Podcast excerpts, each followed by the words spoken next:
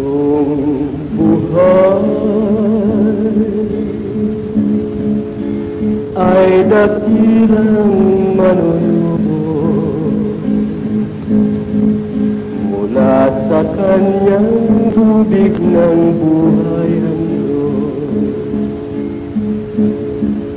Patong buhay si Kristong manubos. Walang bayan, tubig ng buhay ay handog. po sa lahat ng mga nakikinig, sa aming mga magulang at mga kapatid. Minsan pa po kaming mga Kristiyanong naliwanagan sa salita ng Diyos ay nag-aanyaya upang samahan sa ating pag-aaral sa banal na aklat. Tayo po'y manalangin. Ama, minsan pa po kami lumalapit sa inyong harapan. Sana, Panginoon Diyos, kung paano po nang nakita mo ang bawat isa sa amin, kami nagpakababa, ikaw po'y nagpakilala sa amin. Ganyan mo po sanang makikitang kababaan para kami ay inyong turuan. Ito po ang aming panalangin. Sa pangalan ng aming Panginoong Kristo, Amen. Narito po ang ating kapatid. Kami nga po ang mga Kristiyanong naliwanagan sa mga salita ng Diyos, kaya nakita po namin ang dalisay na Kristyanismo. Sa English po, tinatawag itong pure Christianity. At kagaya po ng madalas ninyong marinig sa amin, na talagang bago nagpakilala sa amin ng Panginoong Yeso Kristo, ay kinakailangang makita muna niya na kami nagpapakababa sa kanyang harapan. Kaya nakilala po namin kung sino siya. At amin din pong nakilala kung sino ang amang Diyos at kung ano ang kanyang pangalan. Dahil sinabi ng ating Panginoong Yeso Kristo sa 1.8.19, kapag ako ay inyong nakilala, ay makikilala rin ninyo ang aking Ama.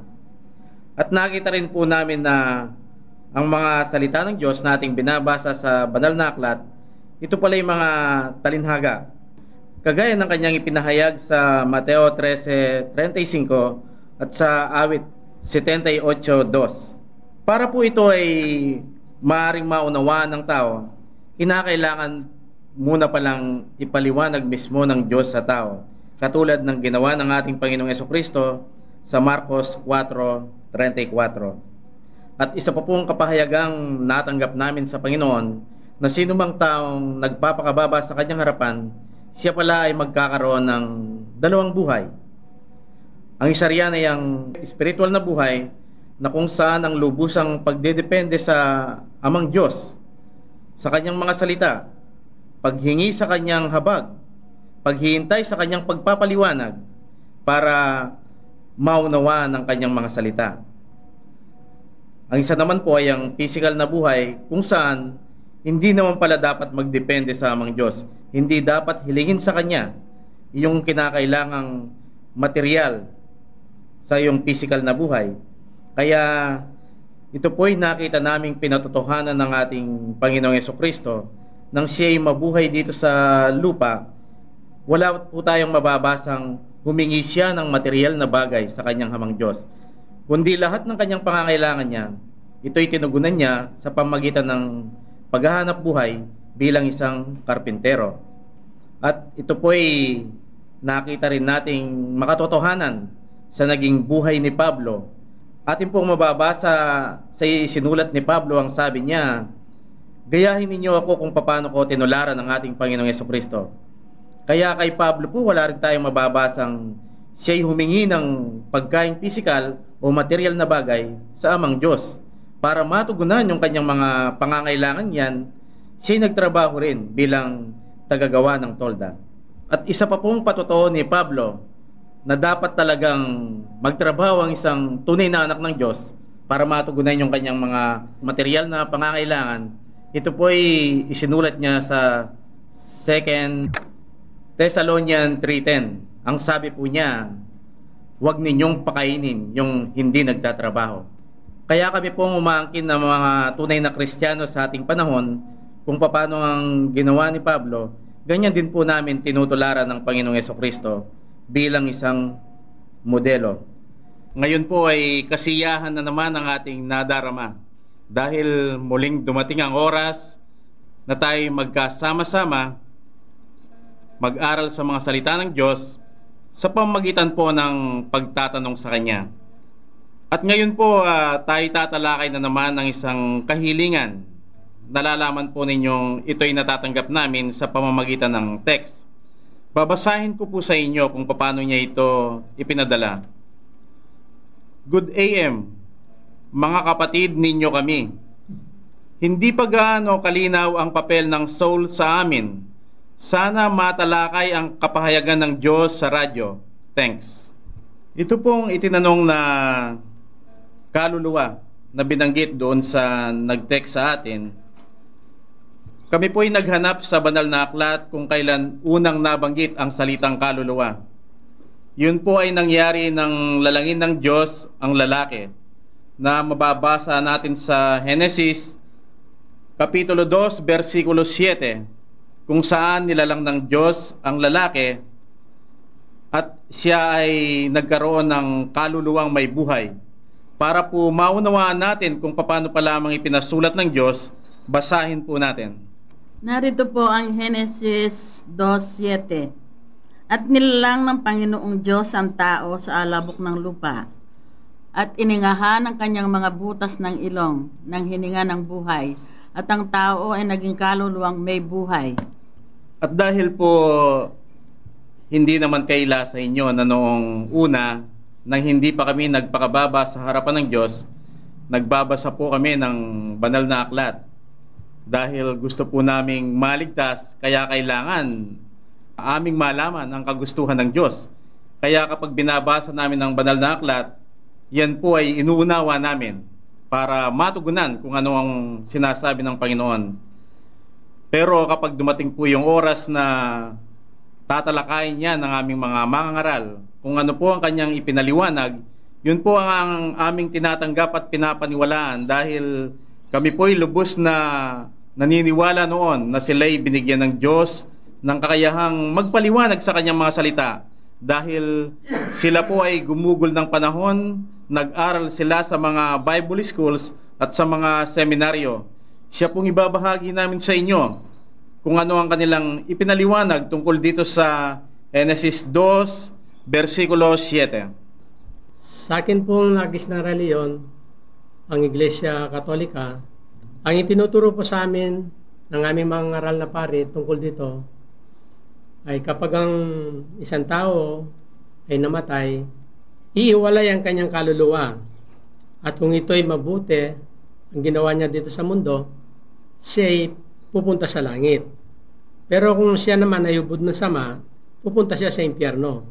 At kung hindi siya ganong masama naman, meron siyang pag-asa mapunta sa purgatorio. At may pag-asa pa siya mapunta sa langit sa pamagitan ng kanilang mga panalangin ng kanilang mga kamag-anak. Yun po ang natutunan ko nung hindi ko pa nakikilala ang mga nakasama ko pong mga Pentecostal charismatic, ito po ang ating itatanong sa Panginoon ngayon. Ang sabi ng aming tagapagturo, tayo nga mga tao, ang sabi niya, meron tayong kaluluwa. Gaya po na sinabi ng kapatid na nauna, kung ito'y mabuti, pupunta sa Diyos. Kung ito'y masama, pupunta kay Satanas, sabi niya. Kaya, wala naman pong, walang binanggit gaya ng sa katoliko, walang binanggit na purgatorio. Basta kung mabuti ka, pupunta ka sa langit, sabi. Pag masama ka, sa Hades ka madadala. Yun po ang narinig ko nung ako po ay kasama ng mga Pentecostal Charismatic. Narinig po ninyo ang mga kapatid na nagbahagi. Uh, yun po, nung hindi pa kami nagpakababa sa harapan ng Diyos. Pero nang kami magpakababa na sa kanyang harapan at uh, nakita niyang karapat dapat ang aming kababaan, siya po ay nagpakilala sa amin.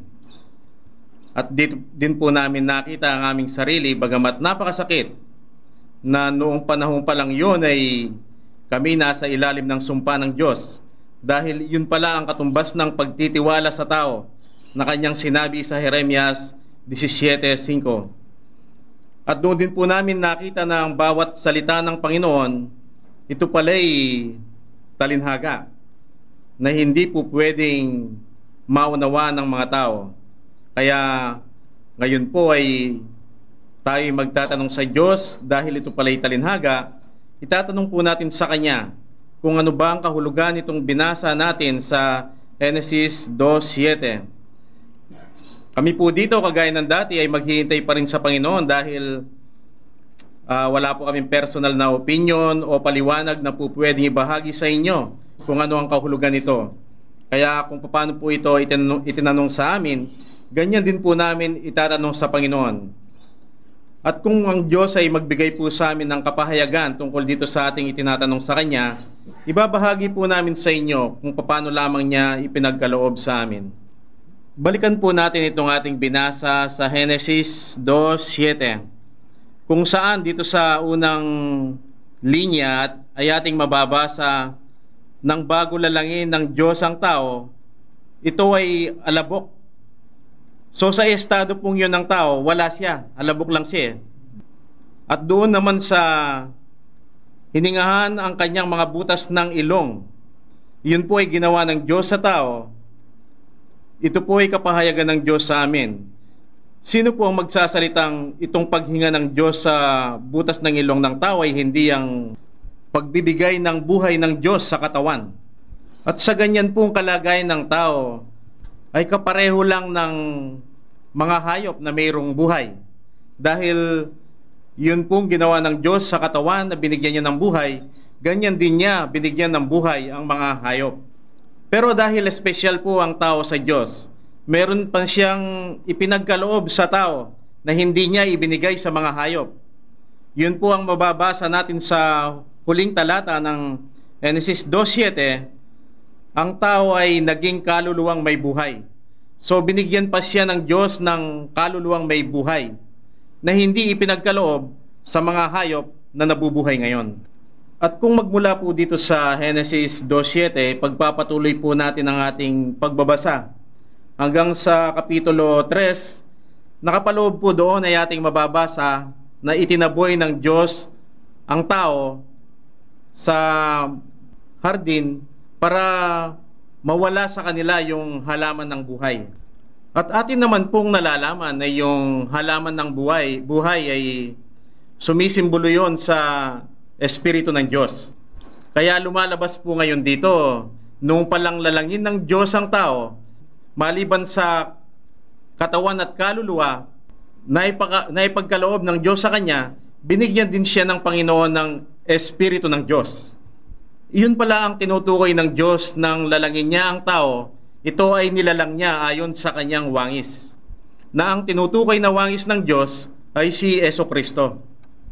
Kaya maliwanag po ngayon, nang lalangin ng Diyos ang tao, kawangis niya si Yeso Kristo. Kaya kung isinalarawan ng Diyos si Yeso Kristo bilang tupa, ganyan din pala ang kanyang paglalang sa tao. Kayo pong mga nagbabasa ng banal na aklat, ano po ang nakita ninyo sa physical life ni Yeso Kristo? Hindi po ba nakita nating lahat bilang tao sa kanyang physical life siya ay nagugutom, napupuyat, at napapagod. Katawan po ng tao yan. At kagaya po ng binanggit natin kanina sa wangis ni Yeso Kristo, kaya sa physical life ng ating Panginoong Yeso Kristo, hindi natin pwedeng ikaila na siya ay walang kaluluwa, na kung saan nanggagaling ang kaisipan at damdamin. Isa pong patunay dyan dahil nalalaman po naman nating lahat na si Yeso Kristo ay namuhay bilang isang karpintero. Pupwede bang maging karpintero si Yeso Kristo kung hindi niya ginamit ang kanyang isip? Dahil paano niya itatayo ang isang bahay kung hindi niya gagamitin ang kanyang kaisipan? Kaya lumalabas po meron siyang isip, kaya alam niya kung paano itayo ang isang bahay. Kaya yan pong isip na yan na ginamit ng ating Panginoong Yeso Kristo, yan po ay isa sa mga katangian ng kaluluwa. Dahil maliban po kasi sa isip bilang katangian ng kaluluwa, meron pa rin isang katangian ng kaluluwa, yun naman ay ang damdamin. Yan po ay maliwanag nating nakita sa ating Panginoong Kristo na sa kanyang damdamin, kaya siya napaiyak nang mamatay si Lazaro. Ito po ang mababasa natin sa John 11:35. 1.11.35 Tumangis si Jesus. Kaya maliwanag po ngayon sa physical life ng ating Panginoong Yeso Kristo, nandoon yung kanyang katawan na napapagod, napupuyat, nagugutom, at nasasaktan. At naroon din po yung kanyang pagkauhaw. At sa pagkakaroon naman niya ng kaluluwa, doon po naman naroon ang kanyang isip at kanyang damdamin. Pero maliban po sa physical life ng ating Panginoong Yeso Kristo, maliwanag po meron din siyang spiritual life kung saan naroon naman yung kaluluwa at ang espiritu ng Ama. Hindi po ba naririnig natin mismo sa kanyang bibig kapag sinasabi niyang suma sa akin ang Ama. At sa kapahayagan po ng Diyos, sa atin po palang Panginoong Yeso Kristo, kung sa kanyang physical life ay nandoon ang kanyang kaluluwa, kahit pala sa kanyang spiritual life ay nandoon din ang kanyang kaluluwa. Kaya lang po, tignan natin ng maigi ito kung paano ginagamit ng ating Panginoong Yeso Kristo ang kanyang kaluluwa sa kanyang spiritual life na naiiba naman sa kanyang paggamit sa kanyang physical life. Huwag po nating kakalimutan ang dalawang katangian ng kaluluwa, physical life man o spiritual life, ang dalawang katangian po niya ay ang isip at damdamin. Sa physical life po ng ating Panginoong Yeso Kristo, nalalaman po natin kung paano niya ginamit ang kanyang isip. Yun po ang tinalakay natin kanina sa kanyang pagiging karpintero. Pero sa kanyang spiritual life, paano naman niya ginagamit ang kanyang isip bilang katangian din ng kanyang kaluluwa. Alam din po natin ng spiritual life, ang ibig sabihin, ito ang mga bagay na espiritualidad. Paano po ginamit ng ating Panginoong Yeso Kristo ang kanyang isip dyan? Hindi po ba naririnig natin sa kanya, wala siyang nalalaman? So maliwanag po, hindi niya ginagamit ang kanyang isip sa spiritual life. Ito po ay ang kung ang pag-uusapan ay tungkol sa kaugnayan niya sa Ama.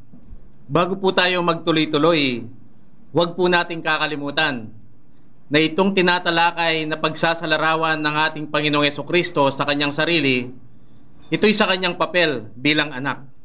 Dahil po sa kapahayagan ng Diyos sa amin, ang Panginoong Yeso Kristo, mayroon siyang dalawang papel na ginagampanan.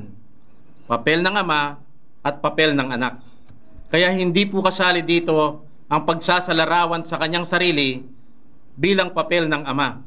Dahil ang ating pong tinatalakay ay ang kanyang larawan bilang tupa na papel ng anak. At ngayon pong maliwanag na kung paano ginagamit ng ating Panginoong Yeso Kristo ang kanyang isip sa kanyang spiritual na buhay, lumabas nga po yung isinantabi niya. Hindi nga niya ito ginamit. Ngayon naman po, tignan natin ang isang katangian pa ng kaluluwa sa spiritual life ng ating Panginoong Yeso Kristo tingnan natin kung paano naman niya ginamit ang kanyang damdamin. Napakaganda po yata kung sa kanyang mismong bibig natin maririnig kung paano niya gamitin ang kanyang damdamin sa kanyang spiritual life. Narito po ang 1.17, ang buong 17 po ng 1. Ang mga bagay na ito ay sinalita ni Jesus. At sa pagtingala ng kanyang mga, mga mata sa langit ay sinabi niya, Ama, dumating na ang oras luwalatiin mo ang iyong anak upang ikaw ay luwalatiin ng anak. Gaya ng ibinigay mo sa kanya ng kapamalaan sa lahat ng laman upang bigyan niya ng buhay na walang hanggan. Ang lahat ng ibinigay mo sa kanya at ito ang buhay na walang hanggan na ikaw ay makilala nila na isang Diyos na tunay at siyang iyong sinugo sa makatwid bagay si Yesu Kristo. Nilwalhati kita sa lupa, pagkaganap ko ng gawa na ipinagawa mo sa akin. At ngayon, Ama, luwalatiin mo ako, sa iyo rin ang kalwalatian, Akin tinamo sa iyo bago ang sanlibutan ay naging gayon. Ipinahayag ko ang iyong pangalan sa mga tao na ibinigay mo sa akin mula sa sanlibutan. Sila'y iyo at sila'y ibinigay mo sa akin at tinupad nila ang iyong salita. Ngayon, na, ngayon ay nakilala nila na ang lahat ng bagay na sa akin ay binigay mo mula sa iyo. Sapagkat ang mga salitang sa akin ay binigay mo, ay binigay ko sa kanila at kanilang tinanggap. At nakilala nilang tunay na nagbuhat ako sa iyo. Nagpaniwal, nagsipaniwalang ikaw ang nagsugo sa akin. Idinadalangin ko sila. Hindi ang sanlibutan ang idinadalangin ko, kundi iyong mga sa akin ay binigay mo, sapagkat sila iyo. At ang lahat ng mga bagay na iyo, ang mga iyo ay akin, at ako'y lumalahati sa kanila. At wala na ako sa sanlibutan, at ang mga ito ay nasa sanlibutan. At ako'y paririyan sa iyo, amang banal, ingatan mo sila sa iyong pangalan, yung mga ibinigay mo sa akin, upang sila'y maging isa, na gaya naman natin. Samantalang ako'y sumasa kanila, ay ningatan ko sila sa iyong pangalan, upang yung mga ibinigay mo sa akin, sila'y binantayan ko, at isa sa kanila ay walang napahamak. Kundi ang anak ng kapahamakan upang matupad ang kasulatan. Ngunit gayon ay paririyan ako sa iyo at sinasalita ko ang mga bagay nito sa sanlibutan upang sila'y mangagtamo ng aking gagalakang ganap sa kanila. Ibinigay ko sa kanila ang iyong salita at kinapuutan sila ng sanlibutan, sapagkat hindi sila taga-sanlibutan, gaya ko naman na hindi taga-sanlibutan. Hindi ko dinadalangin na alisin mo sila sa sanlibutan, kundi ingatan mo sila mula sa masama. Hindi sila taga-sanlibutan, na gaya ko naman na hindi taga-sanlibutan. Pakabanili mo sila sa katotohanan. Ang salita mo'y katotohanan kung paano ako yung sinugo ng sanlibutan, sila'y gayon din sinusugo ko sa sanlibutan. At dahil sa kanila, pinabanal ko ang aking sarili upang sila naman ay magpakabanal sa katotohanan. Hindi lamang sila idinadalangin ko, kundi sila rin naman sa mga nagsisampalataya sa akin sa pamamagitan ng kanilang salita. Upang silang lahat ay maging isa na gaya mo, Ama sa akin, at ako'y sa iyo, na sila naman ay sumaatin upang ang salibutan ay sumampalataya na ako'y sinugo mo. At ang kalwalatian sa akin ibinigay mo, ibinigay ko sa kanila upang sila'y maging isa, nagaya ko naman, na, nagaya naman natin na iisa. Ako'y sa kanila at ikaw ay sa akin, upang sila'y malubos sa pagkakaisa, upang makilala ng sanlibutan na ikaw ay sa akin at nagsugo at sila yung inibig nagaya ko na hinibig mo. Ama, yung mga ibinigay mo sa akin ay ibigay ko kung saan ako naroroon. Sila naman ay dumong kasama ko upang makita nila ang kalwalatian ko na ibinigay mo sa akin sapagkat ako yung hinibig bago natatag ang sanlibutan. O, o amang banal, hindi ko nakilala ng sanlibutan, ngunit nakilala kita at nakilala ng mga, ng mga ito na ikaw ang nagsugo sa akin at pinakilala ko sa kanila ang iyong pangalan at ipinakilala ko upang maging pag-ibig na sa akin ay inibig mo ay mapas sa kanila at ako'y sa kanila. Dito po sa narinig nating pagsasalita ng ating Panginoong Yeso Kristo, sinong magsasalitang hindi ito ang kanyang damdamin sa kanyang spiritual life bilang papel ng anak? At hindi po natin pwedeng ikaila na dito mayroon siyang damdamin pero damdaming para sa kanyang ama. At hindi din po natin pwedeng ikaila na ang damdamin dito ng ating Panginoong Yeso Kristo, hindi siya malungkot. Kaya dito masaya siya. Dahil sa damdamin para sa kanyang ama, masaya ang kanyang nadarama. Pero kung ginamit nga ng ating Panginoong Yeso Kristo ang kanyang damdamin dito, na damdamin para sa kanyang ama, meron ba tayong mababasa na sa kanya ring espiritual na buhay ay hindi niya ginamit ang kanyang damdamin? Balikan po natin ang naging buhay ng ating Panginoong Yeso Kristo bago siya huliin. Meron po ba tayong nakitang masamang ginawa niya? Hindi po ba napakaraming taong kanyang pinakain? Napakaraming may sakit na kanyang binigyan ng lunas? napakaraming mga taong nangangailangan ng tulong na binigyan niya ng tulong. Pero bakit noong siya ay nasa harapan ni Pilato, noong kaharap niya ang maraming tao, at nang tanungin sila ni Pilato, Sino ang pakakawalan natin? Hindi po ba ang sagot ng marami si Barabas? Eh si Yeso Kristo, anong gagawin natin sa Kanya? Ang sagot ng maraming tao, ipako siya sa krus. Eh nasaan naman yung kanyang mga alagad? Nasanay sa pagtatanong ni Pilato, mayroon tayong narinig kahit isang boses lang na nagsabing, huwag, huwag ipako sa krus. At nasaan din po ang kanyang mga apostol na minsang sinabihan niya, ang lahat ay iiwan ako. At sumagot sa kanya si Simon Pedro, hindi ko po kayo iiwan.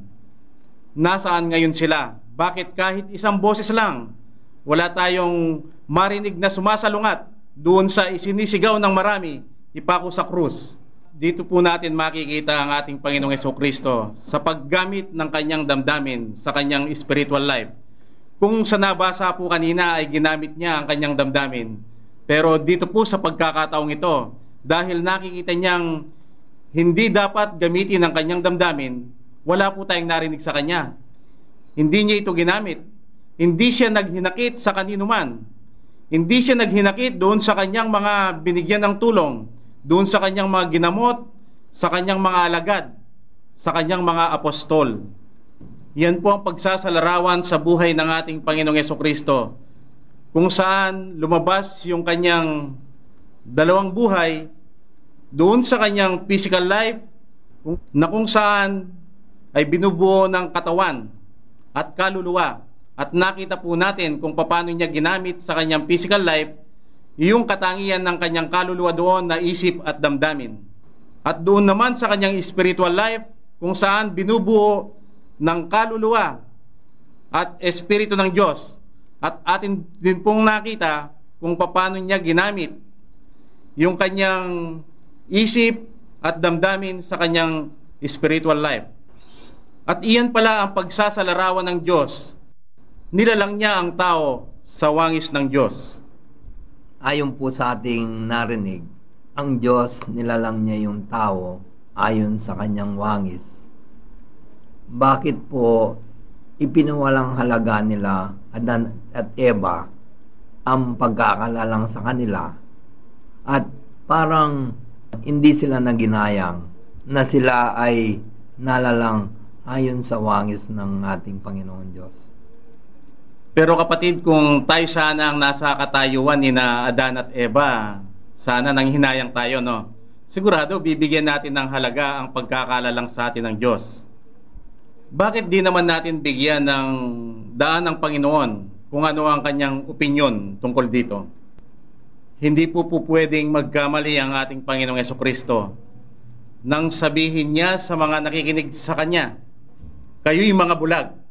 Noon kapatid, ang akala natin, hindi tayo ang tinutukoy niya. Pero sa kanyang kapahayagan, tayo pala ang kanyang pinagsasabihan. Dahil kung papanong kinain ni Eva at Adan ang bungang kahoy ng pagkilala sa mabuti at masama, ganun din tayo ay kumakain din pala sa punong kahoy sa pagkilala sa mabuti at masama. Isa pong katibayan ng kainin ni Adan at Eva ang punong kahoy sa pagkilala sa mabuti at masama na wala sa kanila ang punong kahoy ng buhay. Nawala sa atin ang punong kahoy ng buhay Sino ang makapagsasabi na nasa kanya ang punong kahoy ng buhay? Kung ganoon, kung wala sa atin yan, ibig sabihin, kumain din pala tayo sa punong kahoy sa pagkilala sa mabuti at masama. At ano po ang katibayan o patunay na wala sa atin ang punong kahoy ng buhay? Kanina po nahayag sa atin na yan pala ay sumisimbolo sa Espiritu ng Diyos. Sino po sa mga tao ngayon ang umangking kakilala nila ang amang Diyos? Tama, napakarami pong taong umangking kakilala nila si Yeso Kristo. At kanila ring inaangking kakilala nila ang Ama. Pero hindi po ba lumalabas sa kanilang bibig ang description lang ng Ama ang kanilang sinasabi at hindi ang kanyang identification. Pakinggan po natin mismo ang Diyos sa lumang tipan. Pakinggan po natin siya kung ano ang nakita niya sa mga taong ipinagkatiwala niya ang kanyang mga salita sa kanila. Jeremias 4.22 Sapagkat ang bayan ko ay hangal, hindi nila ako nakilala, sila'y mangmang na anak, at sila'y walang unawa. At sa panahon po naman ng ating Panginoong Yeso Kristo, kung saan ay ipinagkatiwala sa mga udyo ang mga salita ng Diyos. 1.8.54 hanggang 55 Sumagot si Jesus, Kung nilwalhati ko ang aking sarili, ang kalwalatian ko ay walang anuman. Ang aking amay siyang lumwalhati sa akin, na tungkol sa kanya'y sinasabi ninyo na siya ay inyong Diyos, at hindi niyo siya nakilala. At sa atin pong kapanahunan, kung saan ipinagkatiwala ng Diyos ang kanyang salita sa Kristyanismo. Basahin po natin ang saway ng ating Panginoong Yeso Kristo sa kanila, John 8.19. 1.8.19 Sa kanya nga'y kanilang sinabi, Saan naroroon ang iyong ama? Sumagot si Jesus, Hindi ninyo nakikilala ko ni ang aking ama. Kung ako inyong nakilala, ay makikilala rin ninyo ang aking ama. Hindi po ba lumalabas sa bibig ng mga mangaral at napakarami namang sumunod sa kanila, napakaraming naniwala sa kanilang sinabi na kailanman ay hindi po pwedeng makilala ang Ama dahil siya ay misteryoso. At dahil sa hindi pagkakilala sa Diyos, bagamat nakasulat sa 2 Corinthians 3.6, sino sa lumang tipan ang hindi kinukuha ng titik ang mga salita ng Diyos maliban lamang doon sa kokonting pinili ng Panginoon na nakasulat sa Ebreo 11 na sa pamagitan ng pagpapakababa nabigyan sila ng pananampalataya at nakilala kung sino ang Diyos kaya nabigyan sila ng unawa sa mga salita ng Diyos at sila ay naligtas. At sa panahon po ng ating Panginoong Yeso Kristo sa bagong tipan, Sino sa mga udyo ang hindi kumukuha sa titik sa salita ng Diyos? Maliban lamang doon sa 120 na nagpakababa sa harapan ng ating Panginoong Yeso Kristo, kaya nabigyan sila ng pananampalataya at nakilala siya at naunawaan din ng kanyang mga salita na hindi lang pala sa titik, kundi sa mensahe na ayon sa kapahayagan ng Diyos sa kanila. At sa atin pong kapanahunan ngayon, Sino sa bumubuo sa Kristyanismo ang hindi kumukuha sa titik sa salita ng Diyos? Maliban lamang doon sa mga taong nakita ang ginawa ng mga propeta at mga apostoles. At sa pagpapakababa ay nabigyan ng pananampalataya at nakilala kung sino ang Diyos na pag-unawa ang kanyang mga salita. Sa atin pong kapanahunan, ang mga tao pong yun ay kami po yun. Kayo po ang mga saksi kaya kami po ay nangumbida sa inyo. Kung mayroon kayong puna, katanungan na pwedeng makasira sa kapahayagan ng Diyos sa amin, i-text po ninyo sa amin 0916-7743-452. Dahil po sa pagkakita namin sa Panginoong Yeso Kristo bilang modelo sa kanyang papel na anak, kung saan sa kanyang espiritual na buhay, ginagamit niya yung kanyang damdamin. Pero yung magandang katangian ng kanyang damdamin, yun po ang nadarama namin sa oras na ito. Kaya kami po ay nag-aanyaya at nag-iimbita sa inyo na kayo'y mag-text sa amin nang sa ganun po ay aming tuluyang may bahagi sa inyo kung ano ang ipinagkaloob ng Diyos sa bawat isa sa amin.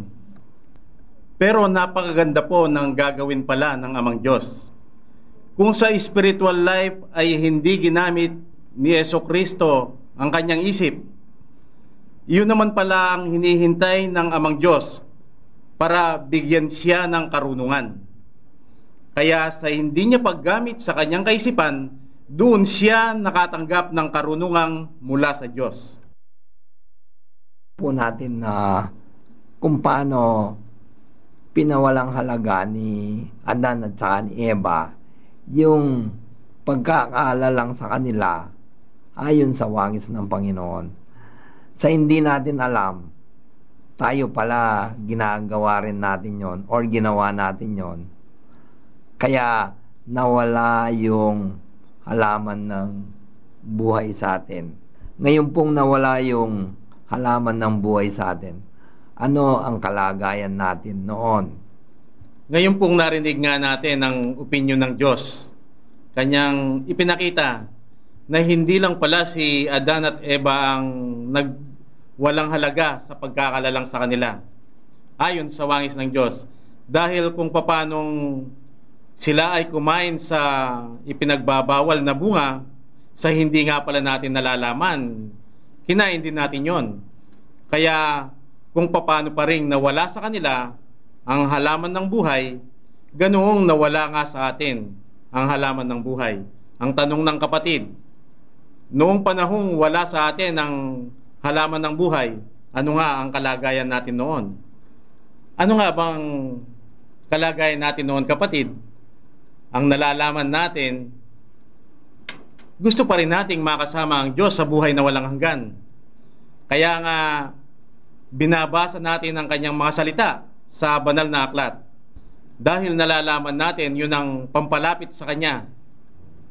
Pero sa hindi pala natin napuna, tayo ay biglang napasa ilalim ng sumpa sa Diyos dahil tayo ay nagtiwala sa ating kapwa-tao na tumutukoy sa pagtitiwala natin sa ating mga mangangaral tungkol sa kaligtasan. Kaya isinumpa tayo ng Diyos ayon sa Eremias 17.5. At sa halip na tayo ay magdepende sa Diyos para ipaliwanag ang kanyang mga salita, ang ginawa natin, inunawa natin ang kanyang mga salita ayon sa ating sariling karunungan. Nakasuklam-suklam naman pala sa harapan ng Diyos ayon sa Kawikaan 3.5. At talagang mapaglinlang ang ating damdamin dahil sumama tayo sa maraming tao dahil sa ating paniniwalang mas tama ang nalalaman ng marami at hindi maatim ng Diyos na hindi iligtas ang marami. Kaya sumama tayo sa kanila. Pero iyon pala ay paraan ng Diablo para linlangin niya tayo na ibinigay na babala ng Diyos ayon sa Eremias 17.9. Yung palang tatlong bagay na ginawa natin noon sa kabuuan, ayon sa pahayag ng Diyos, yan pala ang katumbas ng pagkain natin sa bungang kahoy sa pagkilala sa mabuti at masama. Pero salamat sa Diyos sa kanyang habag at sa nakita niyang pagpapakababa ay naibalik sa amin ang halaman ng buhay. Kaya ngayon ay muling naibalik sa amin ang wangis ng Diyos, wangis ng ating Panginoong Kristo, kung paanong siya ay mayroong physical at spiritual na buhay, ganoon din po kami ngayon. Meron na kaming physical at spiritual na buhay. Dahil po sa kanyang papel na anak, siya ang aming modelo. Kapatid, ngayong napagkalooban tayo ng Panginoon ng dalawang buhay. Isa nga dyan ay ang physical na buhay. Kung saan isa sa nakapaloob dyan ay ang katawan. Ano nga kaya ang inaasahan ng Diyos na gawin natin? Alam po natin, uh, ang katawan po natin ay magiging malusog kung sinusunod po natin yung mga dapat na ibigay sa katawan. Katulad po ng pagkain ng tama. Kaya uh, pag minsan po uh, tumatanda ang tao, nagkakasakit dahil sobra-sobra po yung kinakain na matataba. Uh, yung nakakapag-produce po ng bad cholesterol po sa ating katawan. Pangalawa po dito, yung mga sa mga gawain po natin, yung hindi po dapat din po sobra ng pagkagutom, pagpupuyat yun po dapat ang alalahanin po natin dahil gusto po natin humaba yung buhay natin dahil ito ay makakapagbigay ng kaluwalhatian sa ating Panginoon. Idagdag pa po dito para po maging malusog ang ating katawan, kailangan din po ng regular exercise. Uh, gayon mang pong binibigay po natin ng dapat na i-consume ng ating katawan at yung hindi sobra sa ah, pagkagutom o pagpupuyat, itong ex- regular exercise ay naka-regulate po ng ating ah, body functions, yung ah, yung ating ah, puso, ah, yung ating katawan na magiging malakas palagi. Isa pa po dito ang importante, ah, katulad po ng mga ibang bagay na akala po natin eh ah, nakakapagbigay ng kalusugan sa ating katawan. Katulad po ng ah, pag-inom ng alak. In moderation po, ah, acceptable po. Pero yung sobra-sobra, eh, nakakasira na po ng kalusugan yon. At saka po alam din po natin, sigarilyo ay masama din po sa katawan, kaya iwasan po natin. Ngayon pong narinig natin kung ano ang ah, dapat makita ng Diyos sa ating katawan bilang isang bagay na nakapaloob sa ating physical na buhay. Eh yun naman po ang ating kaluluwa na kung saan mayroon dalawang katangian, isip at damdamin. Ano naman ang inaasahan ng Diyos na gagawin natin? Halimbawa, sa isip muna, ano kaya ang nais niyang makita? tungkol sa paggamit ng isip, pwede pong mag-apply ito sa economy or hanap buhay. Kailangan naman po bilang isang anak ng Diyos, kailangan maging example tayo or yung sinasabi ng nakasulat na maging asin kayo ng sanlibutan na yung mga anak niya kailangan masipag at hindi tamad na hindi lang masipag sa katawan kundi kailangan masipag din sa isip. Kaya ibinigay na halimbawa ng Panginoon ng langgam na ang langgam tag-araw nag-iipon siya ng kanyang pagkain para pag naging tagulan meron siyang makain. So, ganun din po ang anak ng Diyos na hindi siya mag-aalaswerte lang. Ibig sabihin, kailangan mag-isip ka Ah, halimbawa eh, hindi po masama yung mag-ipon ka. Para sa ganon, pag nagkaroon ng emergency, nagkasakit ka, or nangailangan ka ng pagmatrikula ng mga anak, meron kang madudukot, hindi yung hahanap ka pa sa iyong kapitbahay. Binigyan po tayo ng isip ng Panginoon.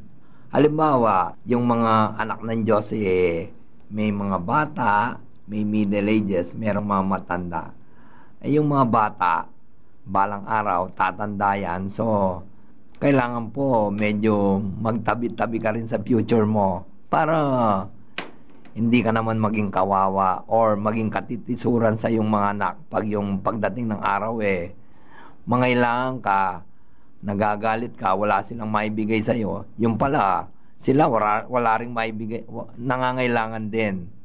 So sa mga middle ages kailangan yung talagang magtrabaho ka kasi kaya pa ng yung kalusugan. Yung mga may edad naman na mga Kristiyano, halimbawa eh, nahirapan ng magtrabaho, eh, gamitin po natin ang ating kaisipan, yung mga mabigat na trabaho, hindi po siguro natin kaya. Pero meron trabahong kakayanin natin. Ayon sa kalagayan ng ating kalusugan. Eh yun isa naman pong katangian ng kaluluwa, ang damdamin. Ano naman ang inaasahan ng Diyos na makita sa kanyang anak tungkol sa physical pong buhay, tungkol sa kanyang damdamin? Isa pong binago ng Panginoon sa akin damdamin na yung noong hindi ko pa kilala ang Diyos, kung nagkamali ang aking anak, napaka bigat na nakikita ko sa kanya yan at ako'y nagagalit. Pero ngayon po, tinitignan ko ang aking pagkakamali sa pagkakamali ng aking anak. Tinatanong ko ang aking sarili, ano ba ang dapat niyang, dapat ko sabihin muna?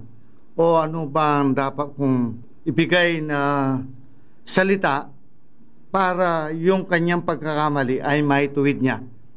Alam po ba ninyo nang ang damdamin ko ay nakikita ko kung paano ako hindi pinalo ng Diyos. Alam po ba ninyo, unti-unti ngayon, noon sabihin ng aking mga anak ang pagkakamali ko, hindi ko tinatanggap yan. Basta ako ang tama. Pero ngayon, mula nang makilala ko ang Panginoon, kapag sinabi nila ang aking pagkakamali o pinadaan sa kanya nilang nanay, tatanggapin ko yan. Pag i-approach ko po ang aking mga anak, ang sabi ko, anak, huwag kang mayang sabihin sa akin ang pagkakamali ko. Dahil kumisan, ang pagkakamali ay dalawang klase. Kumisan nasasadya mong gawin o yung minsan hindi mo alam. Kapag sinadya ko, sabihin nyo frankly, kung hindi ko alam, sabihin din ninyo sa akin, sabi ko. Kaya, ngayon po kapag sinasabi ko ang pagkakamali ng aking mga anak, nakikita nilang sinasabihan ko sila dahil minamahal ko sila. Noon, hindi. Galit ang nakikita nila sa akin. Kaya, iba na po ang nakikita sa akin ngayon at sinasabi nila ang kanilang mga problema sa akin. Ito pong damdamin sa physical life ng isang tunay na anak ng Diyos. Nang dahil po sa spiritual na buhay na ipinagkaloob sa amin ng Panginoon, mayroong nabago doon sa aming damdamin sa aming physical na buhay. Kung saan noon, maliit lang yung paglalagyan ng aming pasensya, pero sa nadarama po namin kasiyahan sa ipinagkaloob ng Panginoon, biglang lumaki yan. Kaya medyo malawak na po kami ngayon. At saka, hindi po nawawala sa aming kaisipan ang sinabi ng Panginoon na kailangang maging asin ng sanlibutan. Alam po natin ang asin, iyan ang lasang katanggap-tanggap. Kaya dapat pala maging katanggap-tanggap ang isang pinili ng Diyos sa mga tao. Noon po, madali kaming masaktan. Ngayon, open kami. Open kami sa mga suggestion. Uh, hindi po namin sinasara ang aming ang aming mga puso. Kami po ay tumitingin, tumitingin sa mga tao dahil ang aming pong pakay ngayon ang makakuha ng mga kaibigan at hindi kami lumikha ng mga kaaway. At kung noon po kami ay palaging nagsasalita at hindi nakikinig, ngayon naman po kami mayroon ng kahandang makinig. Sa English, kami good listeners na ngayon. Dahil po ang hula sa ating Panginoong Yeso Kristo, walang gandang makikita sa Kanya. At dahil ang Panginoong Yeso Kristo ang katotohanan, yun po ang katotohanan namamahay sa amin ngayon na nakikita ng mga tao, hindi maganda, hindi katanggap-tanggap. Bagamat ganoon o yun ang katotohanan, katotohanan nasa sa amin, kaya sa physical na buhay, yung aming kaluluwa sa physical na buhay, kung saan nandoon ang isip at damdamin, kailangan pala gamitin namin yan sa mabuting pamamaraan nang sa ganoon, kahit hindi tinatanggap yung katotohanang nasa amin ngayon na hindi maganda sa mga tao, pero tatanggapin pa rin kami ng mga tao socially. Dahil po ang turo sa amin ng Panginoon, kailangan makisama at mag-aral kami sa mga ibang tao at dapat mayroon kaming kahandang matuto at gumawa ng nararapat o ng tama. Sa spiritual na buhay naman po, kung saan nakapaloob yung Espiritu ng Diyos at ang kaluluwa. Sa paggamit namin sa aming isip, sa aming spiritual na buhay, sinunod namin ang modelo, ang Panginoong Yeso Kristo sa kanyang papel na anak kung saan sinabi niyang wala siyang nalalaman. Pero doon naman siya nabigyan ng karunungan. Dahil yan po kasi ang katangian ng isang sanggol. Sanggol na inosente, walang nalalaman, na siyang hinahanap at gustong makita sa amin ng ating Panginoon. At ang amin naman pong damdamin sa aming espiritual na buhay, hindi na po namin tinitignan na kung noon uh, sumasama kami sa marami, pero ngayong sinabi ng Diyos na kakaunti lamang ang maliligtas, hindi namin pwedeng gamitin ang aming damdamin para maawa doon sa marami. Kasama na ang aming mga pamilya kung hindi rin lang sila magpapakababa sa harapan ng Diyos. Ay hindi po kami magpapaapekto dahil ang tinitingnan namin kung ano ang damdamin ng Diyos, yun ang dapat naming maging damdamin. Alam po ninyo itong Lucas 14:26. Noong pong hindi pa kami nagpakababa sa harapan ng Diyos, binabasa po namin to eh. Pero hindi po namin nalalaman ng kahulugan dahil napakabigat sundin. Basahin po natin. Lucas 14:26 Kung ang sinumang tao ay pumarito sa akin at hindi napupuot sa kanyang sariling ama at ina, asawang babae at mga anak at mga kapatid na lalaki at mga kapatid na babae, oo, at pati sa kanyang sariling buhay man, ay hindi siya maaring maging alagad ko.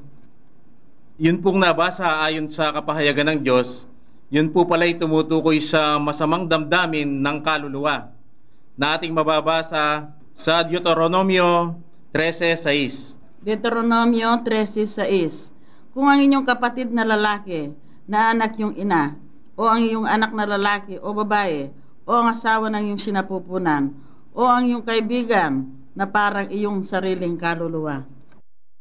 Ito po sa ipinahayag ng Diyos tungkol sa kaluluwa ay lumabas ang papel nito sa aming physical na buhay kung saan ang dalawang katangian ng kaluluwa, isip at damdamin ay nandiyan. Ang isip, dapat pala kung papanong masipag ang katawan, ganyan din dapat kasipag ang isip.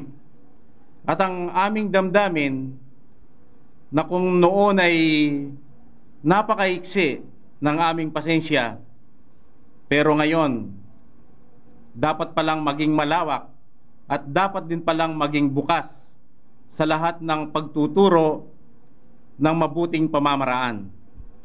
At ang papel naman ng kaluluwa sa aming espiritual na buhay, kung saan nandiyan pa rin yung dalawang katangian, isip at damdamin.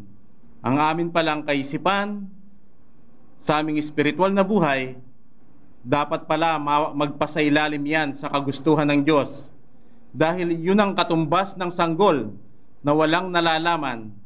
Sa ganong kalagayan, doon naman ipagkakaloob ng Diyos ang karunungan. At ang ikalawa ay ang damdamin. Unang ipinahayag sa amin ng Diyos na napakasama ng damdamin sa aming spiritual na buhay.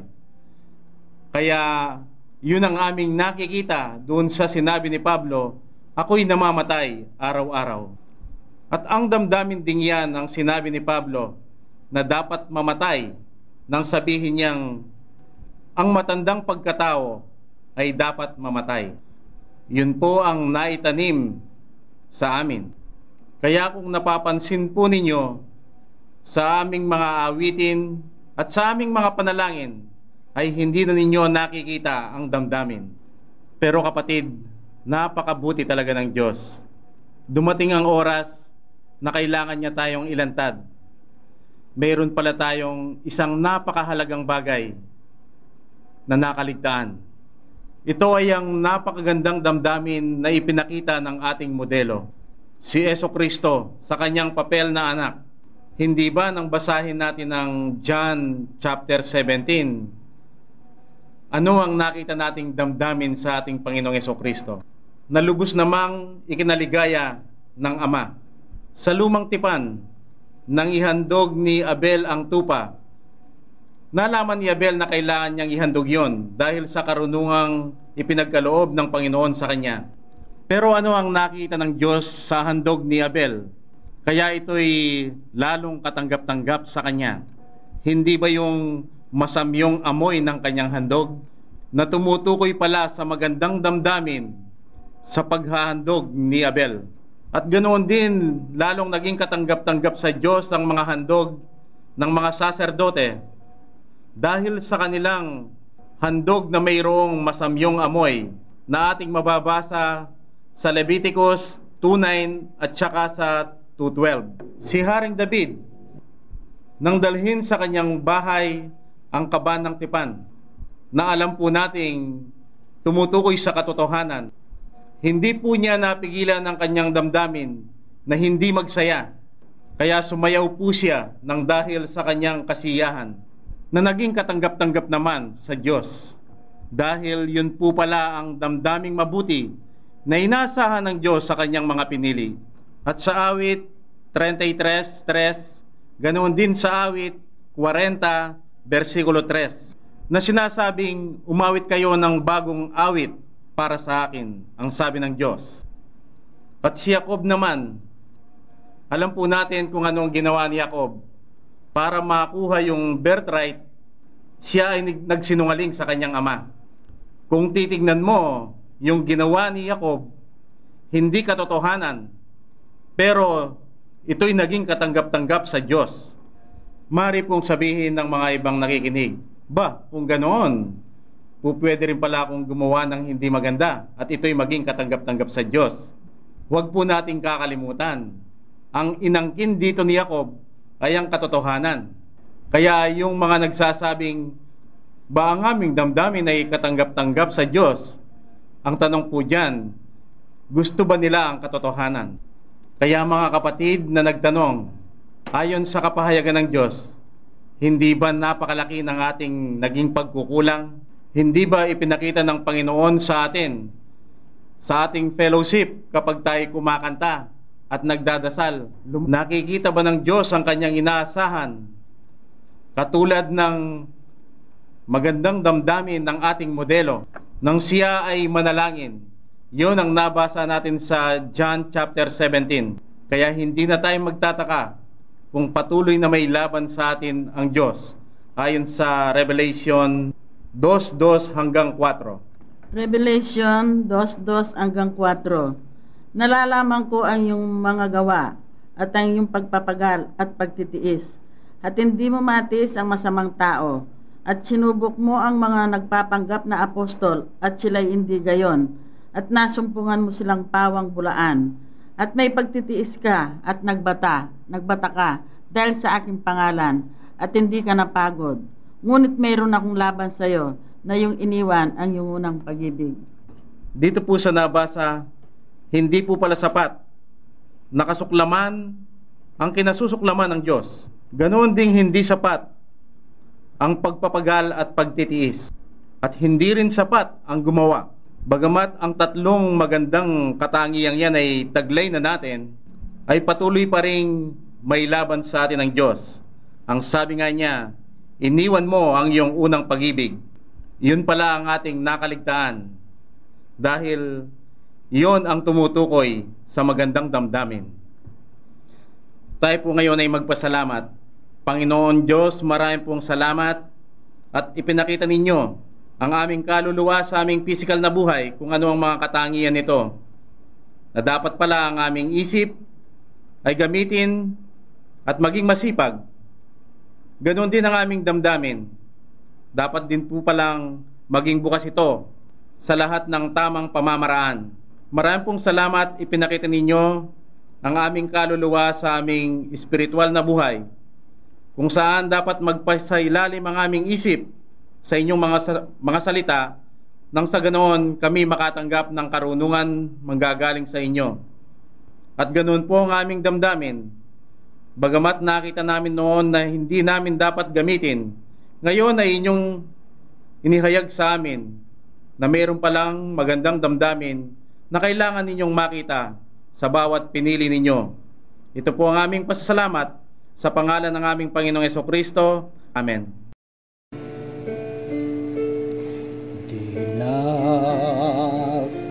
Papayag na mawawala pa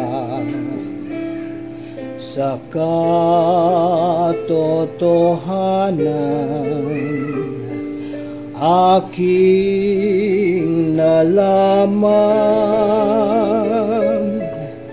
ngayong ako'y malaya na sa pagkakabilanggo sa maling katuruan kay payat pa ng buhay. Ngayong kilala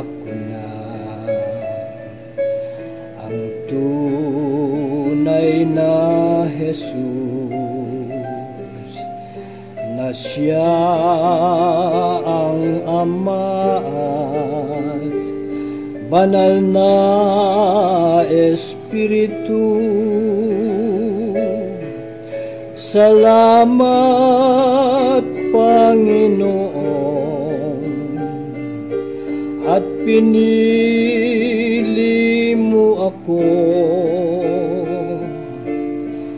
at itinurong landas tungo sa iyo. Salamat, Panginoon, at pinili mo ako at itinurong landas